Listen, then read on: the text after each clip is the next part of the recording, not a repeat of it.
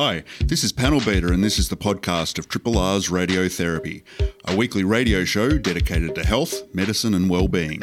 Broadcast live on Triple R from Melbourne, Australia, every Sunday. Hope you enjoy the podcast and feel free to get in touch with us via Radiotherapy's Facebook page. What's on today's show? Well, first up, who the hell am I? I'm Dr. Dolittle. And I'm, as I say, I'm alone in my little studio in the era of social distancing. Panel Beat is here. He's a couple of studios, he's one or two studios across, but there's so much reflection in the glass, I can barely see him, but bear with us. We'll touch base with Panel Beater in a minute. We've got a few interviews on the show this morning, all distance, of course. We've got a special guest, Professor Rod Sinclair, who is a professor of dermatology at Melbourne Uni, he's going to talk about the impact of COVID on the old science and health of the skin. We've also got Dr. Spock, who a lot of you will know is a professor of paediatric infectious diseases. And uh, we've said to him, come on in, come in virtually over the telephonic device and give us all the pros and cons of going back to school. And of course, we've also got Cyber Sioux. And again, a few of you may know, Cyber Sioux is one of the experts in online health in Victoria. She set up a lot of the services in a couple of the very big hospitals. So she's going to give us a little bit of an update on where online health, telehealth, all that stuff's up to in this particular era. We're going to have a couple of songs. We're hopefully not going to have any technical problems. Um, where will I begin? Where are we at? Where are we at? Well, COVID wise, we're doing bloody well, really.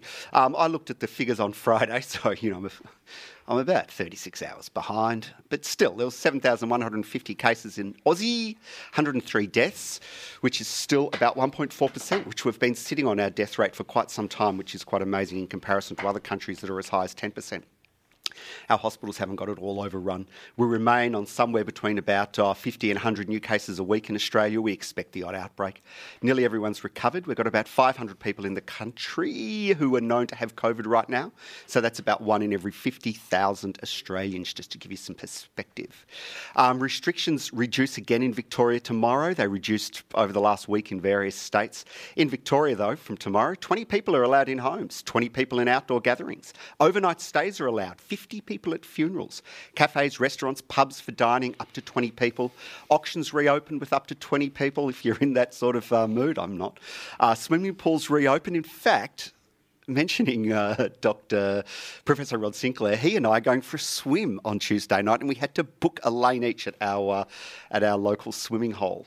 And the next reductions begin on about on in Victoria on June 22, and we're expecting cinemas and pubs to open then with up to 50 people. So, where are we at emotionally? Well, you know, I work in a big hospital, as you know, Peter Mac and uh, have contact with lots of people, see lots of patients. You know, my sense is there's far less anxiety. I wonder what you think. Some people are also talking a lot about the benefits of isolation. There's a lot of people who are actually quite apprehensive about coming out for a couple of reasons. One, they're nervous about re entering the community and uh, how they're going to avoid COVID, but also a lot of people are talking about how they've felt much more peaceful during isolation. They slowed down, a quieter time. A lot of people are calling it a reflective time. Um, of course, some people are anxious that we aren't going fast enough. So we've got that, you know, some don't want to come out, some are saying it's not fast enough. Um, there's been a bit of a shift in thinking, probably, probably towards the economy and world politics, certainly in the news. Of course, Trump and China and Hong Kong are, have been creating a lot of anxiety. Um, and the news, my sense is, I don't know about you, but my sense is the news is drifting back to a little bit of a pre COVID era where pollies are starting to fight, avoid truthful answers, regress to ideology. I don't know, it's still been pretty good. I, I, there's still some positive signs. And, you know, just to finish up this little uh, intro, you know, four weeks ago when I did my last intro on Triple R, I asked the question of what would, should we what should we be more focused on at this particular point in time? The virus, number one, economic depression and downturn, number two, big brother like controls on our movements that are occurring, you know, in some places, and of course, international strife, war, and the blame game. And with what's going on right now, I just wonder where we're all at. I'm not sure where I'm up to. I'm just raising it as a point of reflection. But let's get on with the show. Hey, uh, panel beater, can you hear me, my friend? Oh, I sure can. Sorry, yeah, I was just doing the thumbs up. Uh, it's not a not a visual medium. This radio thing, it turns out. it um, turns out yeah. it's hard for me to see you because I've got lots of reflections. But what about you? What are your reflections right now? Where do you think we're up to? I'm I'm increasingly all over the shop. I think I I've handled most of this time reasonably well when I hear about other stories um, for other experiences of other people. But the last you know 10 days um, something has shifted in my you know small brain. Um, and it's and it's starting to really get to me. I can't put my finger on it but i'm a i'm uh, my thinking is a lot more foggy. Um, my uh, concerns about uh, what's about to happen, not what has happened, but what's about to happen, uh, are, are, increasing, and um, and I'm, I'm perhaps getting some anxiety around that on a on a like on a fancy pants intellectual level, but also on a personal level. Um, and I think that's all coming to a pointy bit at the moment. Um, yeah, yeah, I'm, I'm, I've got the seatbelt on.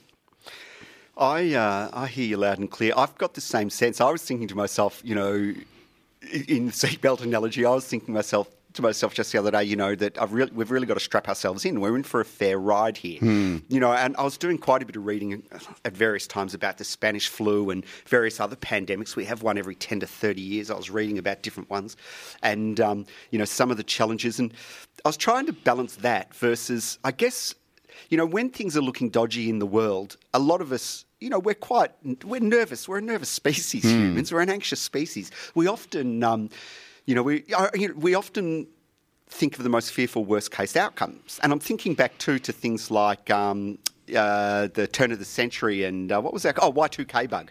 You know, we often go to worst case scenarios. And so I was saying to myself, is this just my mind flicking to a worst case scenario, worrying about Hong Kong, worrying about China, worrying about what's going on in the US? Yeah. Or is this realistic anxiety? And I, I don't know too. I'm up in the air as well. I tried to introduce a concept uh, last week. Don't know if you caught it. Uh, the distinction between uncertainty and risk. Oh, I did. I and listened, and yeah. uh, risk is uh, something that we can manage. We don't. It doesn't mean everything's good. Um, and I want to. I want to get. And I feel like I'm dealing more with uncertainty than I am with risk. And I think um, that's the case for a lot of what's going on at the moment. Yeah, I guess. I guess. I, you know, I did listen. I listened to the podcast a few days ago, and it was a great show, by the way. Um, but uh, it's hard. Yeah, I, I see. My area, psychiatry. I guess. Perhaps incorrectly, perhaps arrogantly, we consider ourselves sort of risk experts because Yeah. we're constantly balancing. The one we're balancing, of course, is suicide risk, which is actually an incredibly rare risk. But you're balancing clinical scenarios all the time, and it's really hard to work in the sort of the risk domain. But you sort of have to. And it always strikes me, it's like there's multiple highways in front of you, each carrying a certain percentage of different things happening, and you're trying to choose the best at all times, knowing that new highways in front of you are constantly opening up. It feels a bit like that with COVID at the Yeah. moment. That you know, depending on how we come out of isolation, depending on what happens with our economic stimulus measures, depending what happens with uh, what you know treatments, vaccines, and stuff. There's all these different risks that we just can't weigh up, and so that overwhelming sense of uncertainty and and it, it just sort of hangs in the air. Yeah, I'm much more comfortable with dealing with risk than I am uncertainty. Um, and uh, from the conversations I've been having around the place, it seems that that's not an unusual, um, you know, way of, of dealing with things. You know, we we accept that we don't know exactly what's going to happen, but if it's risk, then we can make decisions that manage it. But if it's uncertain, we and you know, and as uh, Dr. Nick and I um, spoke about last week, you know, this word that just keeps coming up in the meeting unprecedented you know it's been overused but uh, ultimately it actually is meaningful if we recognize that we don't have a, a replication of this to draw on we've got pandemics in the past as you as you've mentioned um, but there are there are things that are unique to this pandemic at this particular time in, in world history. Yeah, couldn't agree more. I guess we have to, in some sense, turn into a whole lot of mini Rumpelstiltskins and weave uncertainty into risk. So we have to hmm. somehow coalesce our uncertainty into what the various Yep. risks of the various situations are, so we can feel more comfortable making informed decisions about where we head. Yeah. I guess. Hey, anyway, I reckon we should get on with the show. I'm going to do a quick bit of spruiking first. Did you know Triple R has a podcast called Shrink the Virus? It's actually myself and uh, good friend Rob Seltzer, also known as Malpractice, uh, talking about various aspects of the psychology of life in the pandemic. Jump on the Triple R website, look up Shrink or Shrink the Virus, and check out what we've been doing. Last week, we interviewed Raf Epstein. The week before that, uh, director of WEHI, Doug Hilton. Uh, we've got a fantastic um, uh, obstetrician and fertility expert, Kate Stern, coming up this Monday. We did the interview yesterday. So if you get a chance, check it out. This is a podcast from Triple R, an independent media organisation in Melbourne, Australia. To find out more about Triple R or to explore many more shows, podcasts, articles, videos, and interviews, head to the Triple R website at rrr.org.au. Hey, uh, we got Professor Rod Sinclair, who is a very old mate of mine, funnily enough. We actually went to school together, believe it or not. We even lived together when we were junior doctors. And I've interviewed Rod many times in many places over the years. And uh, he's back with us today. Let me just tell you who he is, just so in case you don't know. He's Professor of Dermatology at Uni of Melbourne. He's Director of Epworth Dermatology. He's past president of all sorts of things like the Australasian Society of Dermatology Research, various other things. He uh, runs a big practice called Sinclair Dermatology in East Melbourne. And uh, we got him on to have a bit of a chat about uh, where things is up, things are up to in his world and COVID and anything else that comes up. G'day, Rod, are you there? Yes, I am. Good morning. Good morning. And I was saying before we came on that, you know, with swimming pools reopened, you've booked us for a swim on Tuesday night. So we're going to be swimming in separate lanes. We had to actually book it instead of just turning up, shoving on our togs and jumping in the pool. It's going to be nice though, um, to get back in the water. Oh, absolutely. I'm looking forward to it. Just to just to have a semblance of normality is, you know, as much fun as the isolation is. I think uh, we all miss getting out. Oh yeah, my word. Hey, so what's been the impact of COVID on your practice? Tell us what, what it was like. Well, it's really interesting. We've started to do a lot of teledermatology. So that's where we have video consultations with the patients. And dermatology is an incredible, incredibly visual specialty. So we like to look at a rash, we like to touch it, feel it, and uh, and really get a sense of how that rash fits in with the rest of their skin elsewhere over the body. So we've lost a lot of our cues and signals, and we've had to really learn a new skill set of how to make a diagnosis down the video. And it's it's been it's been interesting, and I think it's actually been surprisingly good. And so it's not optimal. We'd still prefer to have a patient in front of us, being able to talk to them and, uh, and, and see their rash. But it has actually worked out very well, and it uh, was really probably its busiest the, the video consultations in around about April. And now people are actually starting to come back to the doctor, and they're starting to enjoy the outing. So the idea of having a doctor's appointment as a as a reason to get out of isolation and to get out and about, people are starting to embrace that now. Whereas just a month ago, everyone was a little bit frightened to go outside. How quickly did you adapt? Because I know we were. Um, Dr. Nick, one of our regulars on radiotherapy, was talking last week, and he's mainly been doing the telephone, not online. Whereas you obviously want to do online because you want to see the person, you want to see the rash. How quickly did you get used to the technology of online stuff? Um, well, it was. We were really lucky in that we just one of our one of our senior practice managers, her husband worked in the hotel industry. And just before everything started to lock down, we'd had um, a catch up with, uh, with a group of people, and he'd told us that he'd been retrenched from his work in the hotel industry, and he was now looking for a job, and he had a, a, a strong customer service background. And I went to bed that night, and I woke up the next morning. and I thought we actually need somebody who can coordinate a whole change in our practice because what was happening already was that lot of staff were calling in sick because we told them to stay home if they had a runny nose or a cold. And and so our practice managers were all moving onto the front line, and we actually had no strategic direction. And so the ability to employ somebody new who had no other responsibilities other than to coordinate the transition was actually fantastic. And so we were we were incredibly lucky in that we were probably well ahead of the game uh, in that we were we were ready to go. And then as soon as the school schools closed, a number of our doctors had to stay at home to, to look after their own children. And we also felt that we needed provision just in case one of the doctors got a runny nose or a cold, not COVID. Even with a runny nose, you couldn't come to work. Yeah, it's quite... And so we, we, yeah, so it was, so we had to start the provisioning, and we, we got in there very early. And for us, I, I think we were we were very lucky in that we were proactive and um, and and made the adaptation, and uh, and it's now now almost back to normal. I don't know if I imagined this, but I had it in my head that you also had some instructions on your website about how to take a photo of your rash to send in as well for higher quality pictures. Did I imagine that, or did you tell me that over a beer at some point? Yeah, no, no, we did. We did do that, and so one of the things that we found is that a lot of a lot of people just were sending in photographs off their iPhone. They were slightly out of focus, a little bit blurred. And so, if we were having the video consultation, we'd often contact them beforehand.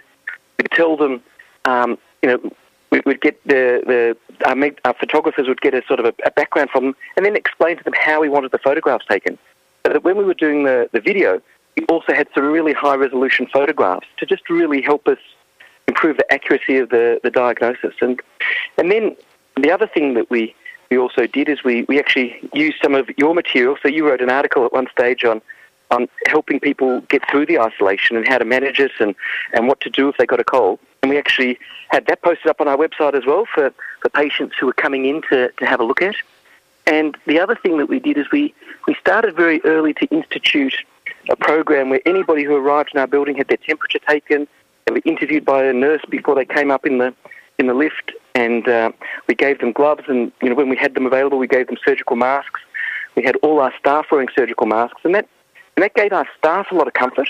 They they felt very vulnerable in the you know particularly in the early days, and it also gave the patients a lot of comfort that uh, that we were taking this seriously, and that uh, you know they felt they probably felt a lot safer coming to to our doctor's office than they did going to the supermarket because in the in the early days it wasn't entirely clear how seriously you had to take it, whether you could go out, what you could do, and um, so I think all of those things together, you know, really really does help people just feel comfortable and, and confident. Yeah, it sounds uh, very similar to a lot of the stuff that some of the hospitals did, and every place seemed to handle it a little bit differently. So, you know, I think that proactive, you know, getting on the front foot approach is fantastic. Hey, uh, panel beater. Yeah. Did you want to jump in with a question? Oh, I've got so many questions for um, for Rod. Um, I don't know where to begin. I, I, it probably behoves to at least ask one COVID related question, but hopefully I get a chance to ask a non COVID. Um, Rod, um, hand washing's been a big deal um, over COVID. We've been uh, told to get into a routine uh, with hand washing. Um, and I know you've been bouncing around the media a little bit on this, but I wonder if you could share with our listeners some of the implications with the approaches people have been uh, taking with hand washing in relation to, you know, just soap and water, people have been getting onto the essential oils and, and so on and so forth. From a dermatologist point of view, what's going on there? Well, there's a number of different ways to wash your hands, and sometimes just washing with water alone will will keep them clean. But if you really want to protect yourself against the virus, then you've probably got to combine it with soap. And an alternative to washing with water and soap is to use the alcoholic hand sanitizers. Now, one of the problems we see as dermatologists is that a lot of our patients have hand eczema. And if you've got hand eczema, then one of the the problems you have washing your hands is that the, the, the soap and the, the sanitizers will either sting when you put them on the broken skin of your hand dermatitis or they'll aggravate the hand dermatitis and make it much worse. Mm. And so we had a number of our patients, and, and then the other thing, of course, is that if, you, if your skin is broken, then it's probably uh, another portal of entry for the virus to get into. So we tend to yeah. think of the benefit of hand washing is to stop transferring the virus from your hands to your nasal passages or your, or your mouth. Uh, but if your skin's broken on the hands, then the virus can probably get straight in. Now, whether whether that's an important portal of infection or not, no one knows. But it was a it was a concern, particularly in the in the early days. Yeah. But but if you've got broken skin, then the hand sanitizers, which are usually a little bit gentler than soap and water, often sting on the cracks and, and broken skin. And so people were sort of caught in a catch-22. So the key thing, I think, is anybody who's got sensitive skin or vulnerable skin is that every time you wash your hands, dry them carefully and then put some moisturizer over the top and that will help. And then if you do have a hand dermatitis, really treat it uh, quite aggressively with the, the, the steroid ointments.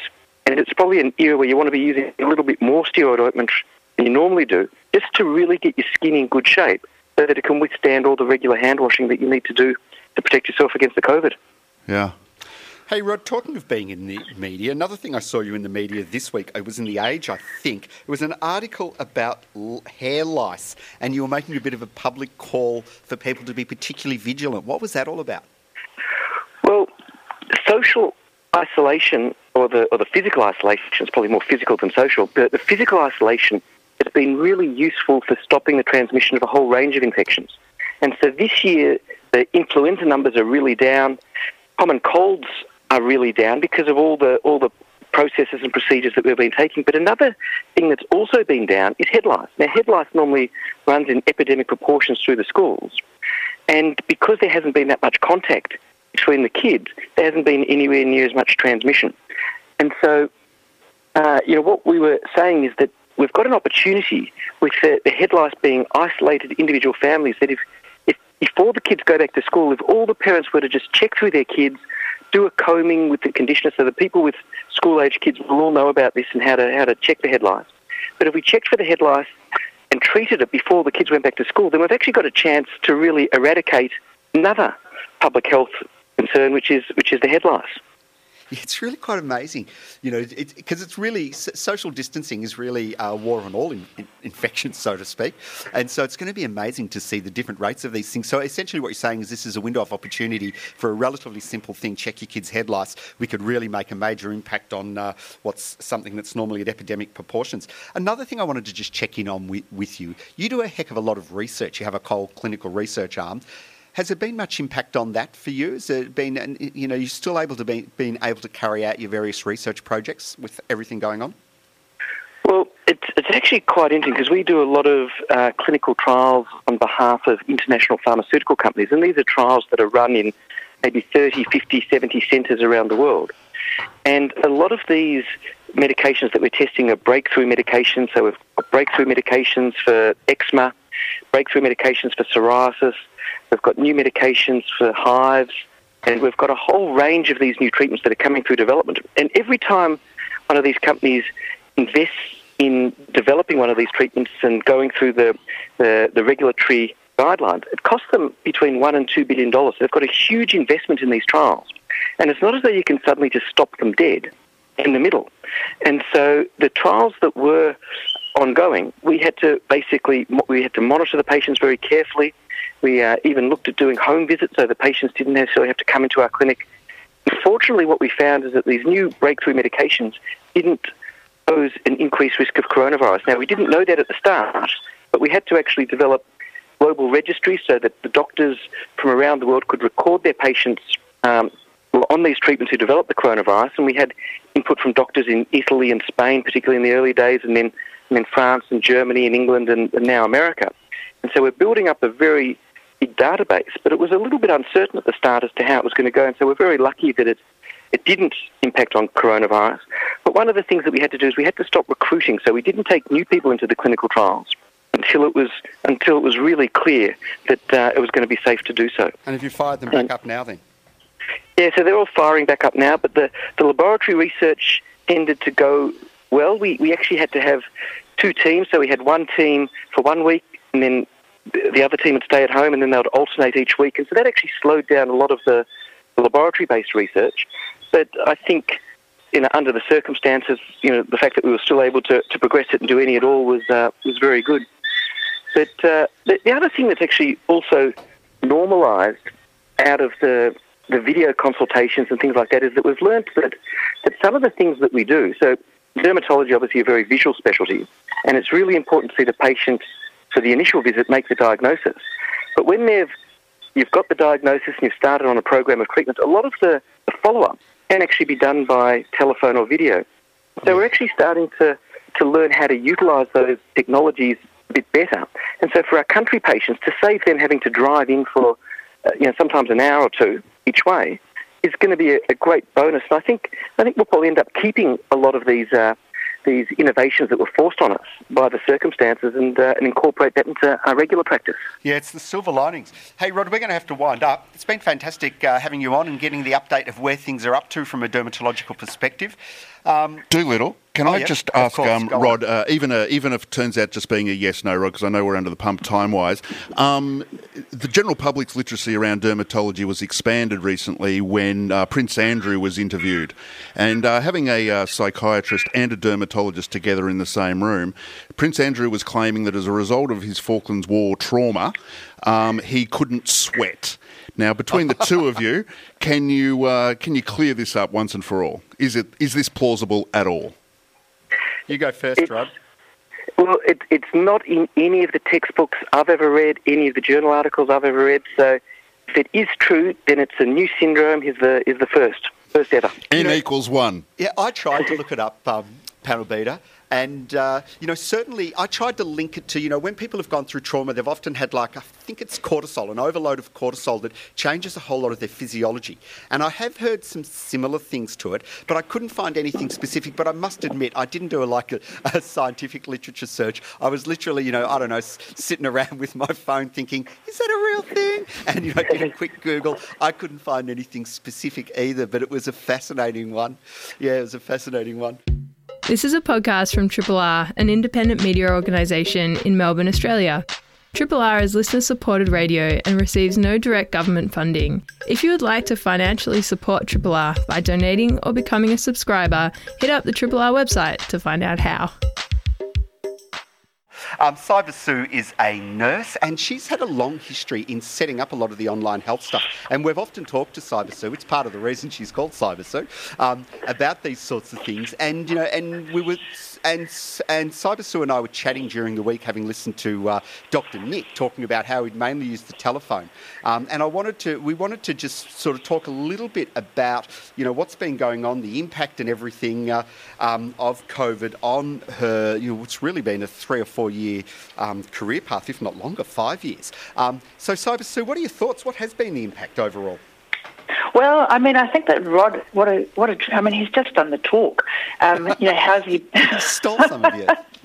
he has stole my thunder. I mean, the way that they've kind of managed to integrate um, using telehealth and adapting, and the way he just ended that with saying how they're going to keep some of their practices moving forward. This is the way I see that. Um, you know, it's the same as his opportunity with um, eradicating head lice. This is an opportunity for us to really turn around the way we deliver healthcare. Um, and, you know, right when COVID was in the very, very peak of crisis in, let's say, about March, um, in hospitals where they had the infrastructure in place um, and they, that they had the systems in place, telehealth went up something like 2,000%. Wow. So yeah, so you know, place hospitals where they were maybe doing 15, 15 or so appointments a day shot right up to some 300 telehealth appointments. And whilst it's still settling back down a bit now, it's still way up. Can I ask you, Cyber does it piss Please. you off? Does it irritate you? I've got to tell you why I say this. As you know, I allocated 70 grand in my department um, a couple of years Yeah. ago to try and transform everyone into the world of telehealth. And, you know, I it was know. really felt like dragging them, kicking and screaming. The uptake wasn't that great. And then all of a sudden, Yeah. you know, virus, bang, one week later. I know. Does it annoy the hell out of you that, you know, why couldn't they have got the message a couple of years ago? I know. You know what? It doesn't bother me. I love it. I think it's just fabulous. Like all of that resistance for years and years and years, and suddenly it's ever so possible. And um, no, I think it's great. And um, I'm really happy for the people that are still um, working in that field. And I love seeing it around where I'm working with, you know, everyone's on, on, on video or they're just actually just getting on and doing it. Yeah. Hey, uh, what did you think of Dr. Nick's talk about how he's mainly using the phone rather than online? What were your thoughts on that? Yeah, yeah. I mean, I think I, I think it's an important point because video is still harder than just picking up the phone and calling somebody. And the, the, there's technologies. I mean, telephone and video and seeing people in person. They're all just three different ways of um, basically avoiding or needing travel, seeing someone, and it's fit for purpose. And at the end of the day, it needs to be integrated into services. And Nick's a Metro GP. He hasn't had um, uh, he hasn't had funding to do to, to use telehealth. And you look at Rod, he had a person dedicated to uh, building that model in his de- in his dermatology practice. And I think that as a health service, we're going to have to um, really invest in embedding that infrastructure um, to make it easy. It's still just not quite easy enough. So, um, if Nick was working in the country, I think he'd probably be more using video because he's just he'd just be a bit more used to it. Hey, Cyber Sioux, uh, panel beater here. Great to um, be speaking with you. Um, Hey, there's so much going on with telehealth at the moment, and in my mind, there's a couple, there's a two or three different paradoxes going on. Yeah. You, you pointed to uh, the the uptake um, a moment ago, uh, people Yeah. co- using uh, telehealth either by phone or um, internet, which is you know fabulous that people have been able to to jump in on that. But there's also emerging evidence that people aren't presenting, to use the, the clinical language, uh, to their doctors for all sorts of things. So we've got a, a conversation with Dr. Sharma coming up in a couple of weeks where we're looking at how people aren't turning up to hospitals and there may be some lag in diagnosis of emerging issues. Um, I'm wondering if this is something that's crossed your desk in any way. Yeah, I mean, and you're, you're absolutely right. I think this is going to be a consequence of COVID that we're going to see for a long time to come as people that have been avoiding going to the doctor because they're too scared. And this is where there can be a real turning around of the way we access healthcare. Um, people don't need to necessarily travel to see their doctor. What it means is that we can have more regular follow up. We can see the doctor more often than we always had to travel, which just isn't always possible with or without COVID. Um, look at country patients, you know, the skin cancer rates in rural Victoria and the delays in accessing and seeing a dermatologist and using this video technology can really help to actually mm. improve access to healthcare. Yeah.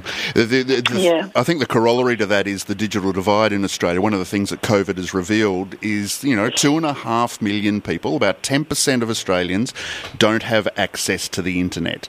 And um, it's mm. great that um, Dr. Nick's been able to talk about people choosing the phone rather than necessarily going online, but um, it has exposed two and a half million people without it.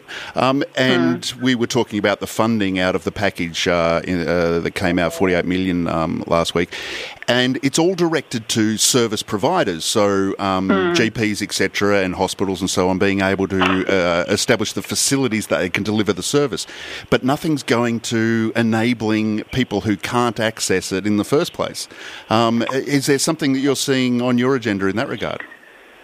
Um, I think that's true, and it's, it, you're absolutely right.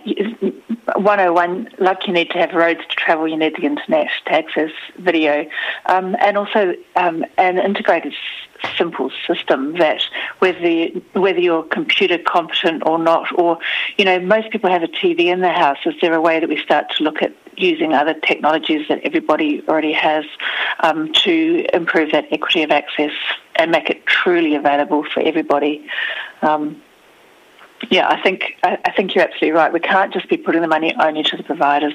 So, where do you see us being in the post-COVID world? What do you think will will happen?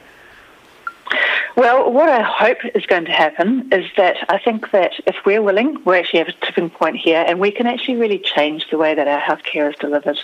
Um, using telehealth, using remote monitoring, using a heap of these tech tools that have been around for a long, long time.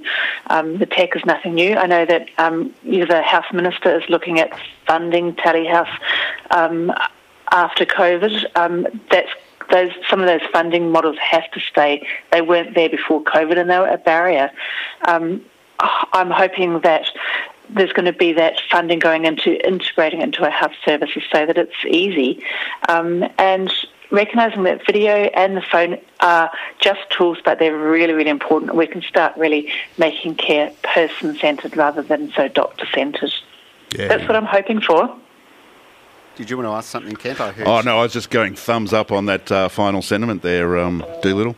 Hey, Cyber Sioux, uh, are you? Is life back to normal for you yet? Are you back at work and all that sort of stuff? Um, I'm a little bit back at work, a little bit working from home. Um, I, I'm one of those people who quite likes the isolation. um, my friend told me I was weird for that, but um, I think it's turned out we're all a bit weird. Yeah, sorry, keep going. Fair enough. Yeah, hey, it's good to talk to you. I reckon. Yeah, I'm hoping, you too. I've got. A, I'm sort of half. I'm pretty quite confident that by our next show, we come on um, every four weeks, that hopefully we'll be in the studio together. That would be wonderful. Hey, it's so nice to talk to you. Thanks for uh, phoning in and uh, keeping us up to date with your world. Thank you, Panel Beater, and thank you, Dr. Dolittle. Lovely to chat. This is a podcast from Triple R, an independent media organisation in Melbourne, Australia. Triple R is listener supported radio and receives no direct government funding. If you would like to financially support Triple R by donating or becoming a subscriber, hit up rrr.org.au to find out how. Well, let me tell you who Dr. Spock is. Dr. Spock, I can hear noise in your background too, like um, Cyber Sioux. You're you having a party also? Um, well, I'm just dropping my daughter at uh, the train. She's going off to Gippsland for work, and I'm running back to sit in my car quietly. It's the world of multitasking in, uh, you know, because we've been talking about online health. I don't know if you caught it, but it's sort of ex- it's extended to everything. And whilst on the one hand we've got quiet time to reflect, we're also at risk of, of incredible multitasking all the time because of this very thing. You know, you can do your radio whilst you're on the run. I've actually done. I've actually talked to patients in my car. Um, you know, uh, doing my phone consults um, which is a little bit weird. But you know, where I've been squeezed in and I've had to, you know, I've got messages, please ring these three patients, and I'm running from one place to another. Um, it, you know, it, the multitasking is quite amazing. Are you, are you enjoying it or finding it too stressful, uh, Spocky? Well, look, I, I'm I, i am finding that I'm getting a lot done, and it's fair to say, and I sort of enjoy some meetings where I can uh, not engage 100%. Please, anyone who's uh, been on an important meeting with me, ignore that um, and be able to do other stuff. But I am exhausted by the end of the day. It is funny though, because a lot of the meetings, and I'm sure it's the same for you as it is for me, a lot of the meetings, our presence is only maybe required for a small amount of time, but we have to be there listening. So, you know, I'll go to a lot of meetings which might go for an hour and a half where all sorts of hospital things are discussed, maybe to do with building, um, what's going on with, you know, local government, what's going on with different departments, and there might just be one five minute period in the whole meeting where it turns to psychosocial oncology, my area, where I have to do input. Now, in the in the pre-COVID world, I'd take an hour and a half plus preparation travel time. Whereas now I can log on, I can be doing my email, reading reports with just one ear tuned to it. Um, and when my bit gets there, um, yeah, I've found, found it incredibly more efficient. I don't know about you. Yeah, look, it's been efficient, but the trick is, of course, not to find that uh, they're saying, uh, Dr. Dolittle, Dr. Dolittle, we just asked you a question. What, what, what, what do you think? Yeah, there is a little oh, bit of that. I was in the middle of reading that report. what are they asking? But people are just apologising and saying, I'm sorry, I was tuned out for a moment. What is it you're asking me? Hey, anyway, Yeah. we better get oh, you onto your topic at hand today. So, for people who, uh, I was saying at the start of the show, Dr. Spock in his secret real life is, is a professor and an infectious disease paediatrician. Um, and so, we wanted to ask you today, you're coming on to talk about schools. So, first up, you know, and I saw you wrote an article that I read this week. Um, did, first up, did every country close schools, or were we one of the, you know, how many, of, how many did it, do you know? Yeah, look, um, many, many did. In fact, I think there were almost two, uh, around the world, almost 200 countries um, implemented countrywide closures, and there were many more that had sort of regional closures. So it was, you know, huge, huge. 200 countries. I don't know how many countries there are in the world, but it's certainly um, a big proportion of the world was had closed their schools. So that, that was a big deal. Did any countries not close? Do you know? Do you know of countries that specifically didn't? Yeah, so I'm aware that Sweden didn't close schools, and um, and there are a few other European countries that didn't close schools that, that um, I'm aware of, and and uh, Sweden, of course, uh, had a different approach for quite a long time to many other countries, and, and just now they're starting to to uh, look at that uh, in some detail and try and work out whether their approach was the right way or, or not. And, I, and um, you and I have discussed this previously. I mean, I, I think we won't know um, for probably 18 months, two years, where, which, which approach was the right approach um, with all of this sort of stuff, because uh, it's not just the health consequences, of course. And with schools, it's there's the domestic violence, the, the all the, the social stuff that's been going on behind the scenes, the kids with special needs who weren't getting what they need, um, families, with low socioeconomic families who didn't have access to to uh, the internet or, or good high-speed internet or didn't have the physical, emotional resources to be able to help their kids at home, you know, all that sort of stuff. And we don't really know, the, you know, I, I certainly uh, did not think that we should close schools, but that was my opinion. But I, I, my other opinion is that we should follow exactly what what uh, the leaders say and just do it because we, we don't know all the details. Um, I, you know, I was concerned, very concerned about closing schools because of the, the uh, knock-on effects for kids. So take us back a step. How common is COVID in kids? Uh, it is it is uncommon in kids. You know, around the world, about the the kids have been about one to five percent of cases. So it's you know the the vast majority have been in adults. So not only are there very few kids affected, those who are affected haven't been getting very sick either. I mean, there is one sort of just recently. There's been this thing out of the out of the states and England, particularly, um, a sort of a, a new kind of constellation of symptoms that people have been seeing. With it looks a bit like a thing called Kawasaki disease. There's uh, you know infl- widespread inflammation throughout the body, and kids have been a number of kids presenting with that. But we haven't seen that in Australia, and even despite that particular group of symptoms, it's a rare thing in kids. What about the risks to teachers? Because I know a lot of the concern has been that kids might have it, be asymptomatic or whatever, and then pass it on to teachers who then may pass it on to elderly, elderly relatives, etc., etc., like the kids being a vector. Are we worried about that? Well, you know, that was early on, and that was the big concern. The kids would be so called super spreaders. And as a matter of fact, um, that is the case for things like influenza, for example. Kids get it and they spread it all around because they, of course, are in contact with lots of people. They're often snotty nosed and everyone picks them up, etc. It's not been the, the experience um, or, or what we've seen in, in the reports uh, so far uh, with COVID. So it does not appear that kids are spreading it to adults. If anything, it's more adults spreading it to other adults. And there's actually been a um, in, in, in New South Wales, the National Centre for Immunisation Research and Surveillance, NCIRS, they do a lot of vaccine research and um, other infectious disease research, and they have done. They've got an ongoing study looking at COVID in schools in New South Wales.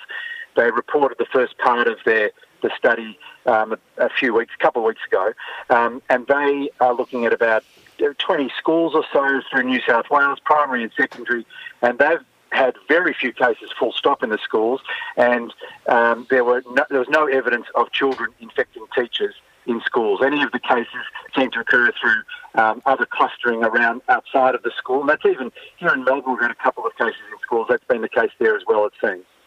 So we don't think the kids are going to give it to teachers, but older adults. So if there are some older teachers or those who've got immunocompromised, they are going to be. They're the ones who we know are at risk. So I guess with schools opening, I think they need to take account for the fact that there might be some virus around with a lot of people um, milling together, albeit that kids are unlikely to have it. There are going to be other adults, parents dropping off, all that kind of stuff, other teachers.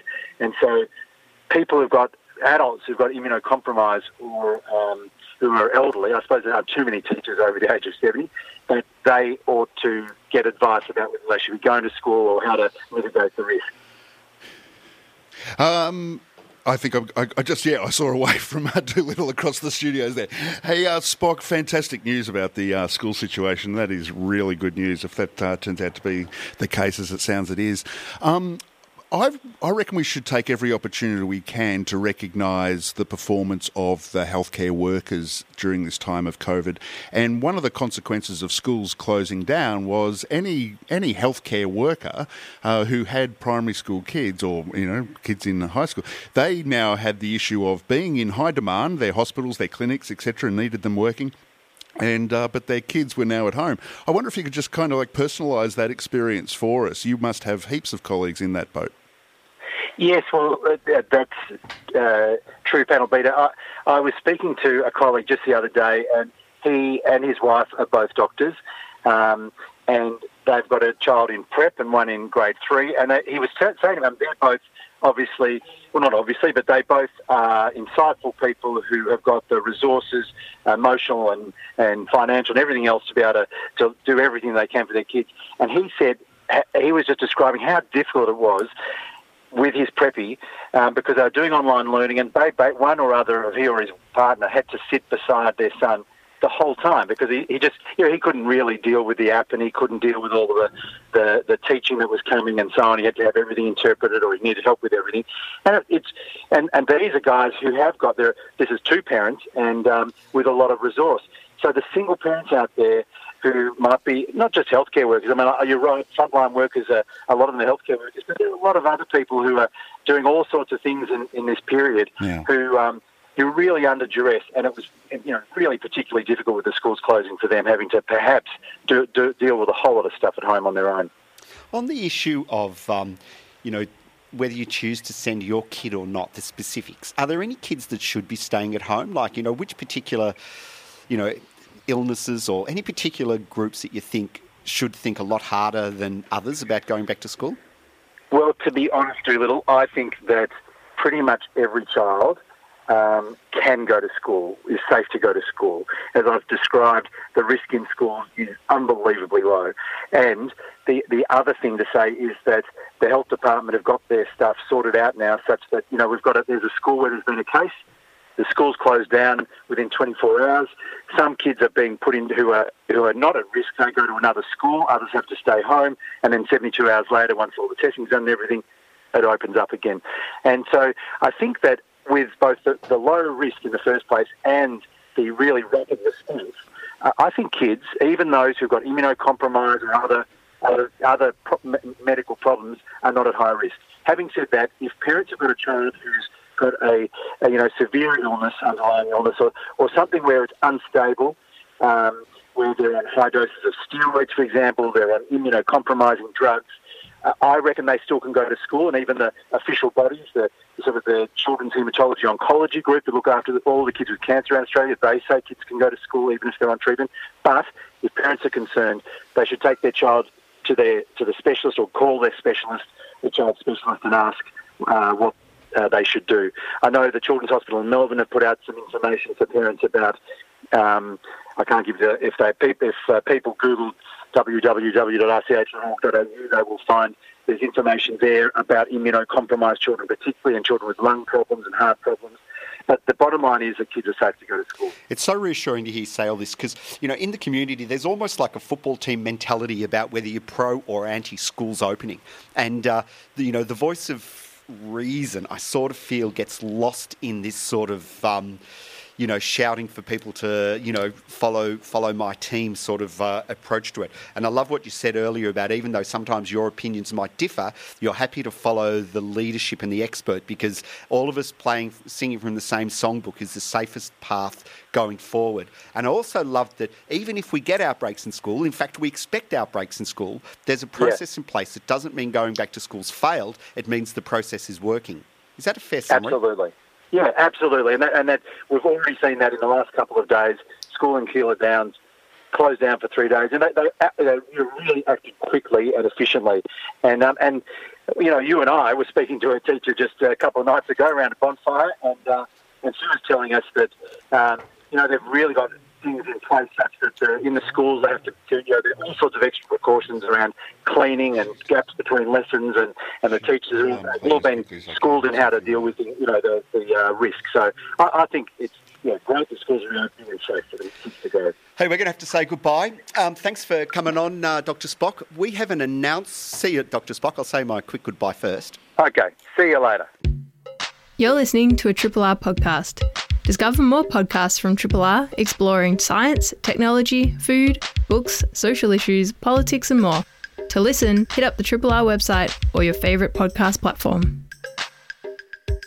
Panel beater, it's time for us to say our goodbyes. Time flies. What a great show! Oh God, it's it's all it's it's sort of funny, isn't it? You know, just like the you know debate about ISO, where you know there's some things we hate, there's some things we love. You know, I was anti, as you know, for years I've been anti getting people on the phone. I sort of am starting to like it because you can get such a range of stuff. Yeah, it's a different vibe entirely, but there's probably some upsides to it. Yeah, it's it's it's it is quite good. Now, in terms of thank yous in the last uh, 30, 30 odd seconds, um, thank you for, for Professor Rod Sinclair from University of Melbourne, Epworth, and Sinclair Dermatology for coming on and telling us all about his area. The great thing about dermatology, um, Dolittle, uh, it's the one opportunity where anything that's going on in my body, I get to be called an athlete. So when I have athlete's foot. It's just awesome. It's my big chance. That makes me an athlete too. Yeah, yeah, a lot of athletes out there. Hey, what have you got next? Who's? Uh, do we know what's coming up next week? oh, it's um, Mel Practice. God knows what's going on. Oh, we'll hassle him. Mel Practice. And uh, anyway, thanks um, for all the help um, with all the technological side and everything else, of course, panel beater. Thank you. Uh, um, I, I, I, don't know why I keep going to say your real name. Um, Dolittle. It's because of Shrink the Virus. Yep. Shrink the Virus, real name, Steve Allen. Yeah. Radiotherapy, Dr. Dolittle. Hey, uh, and thanks again to Spock and Cyber Sioux for coming on. Thank you, everyone, for listening. It's been great having you on board, and we'll be back at the same time again next week. Thanks, folks. Hi. This is Panel Beater. Thanks for listening to the podcast of Triple R's Radiotherapy, a weekly radio show dedicated to health, medicine, and well-being. Broadcast live on Triple R from Melbourne, Australia, every Sunday. Hope you enjoyed the podcast. Feel free to get in touch with us via Radiotherapy's Facebook page.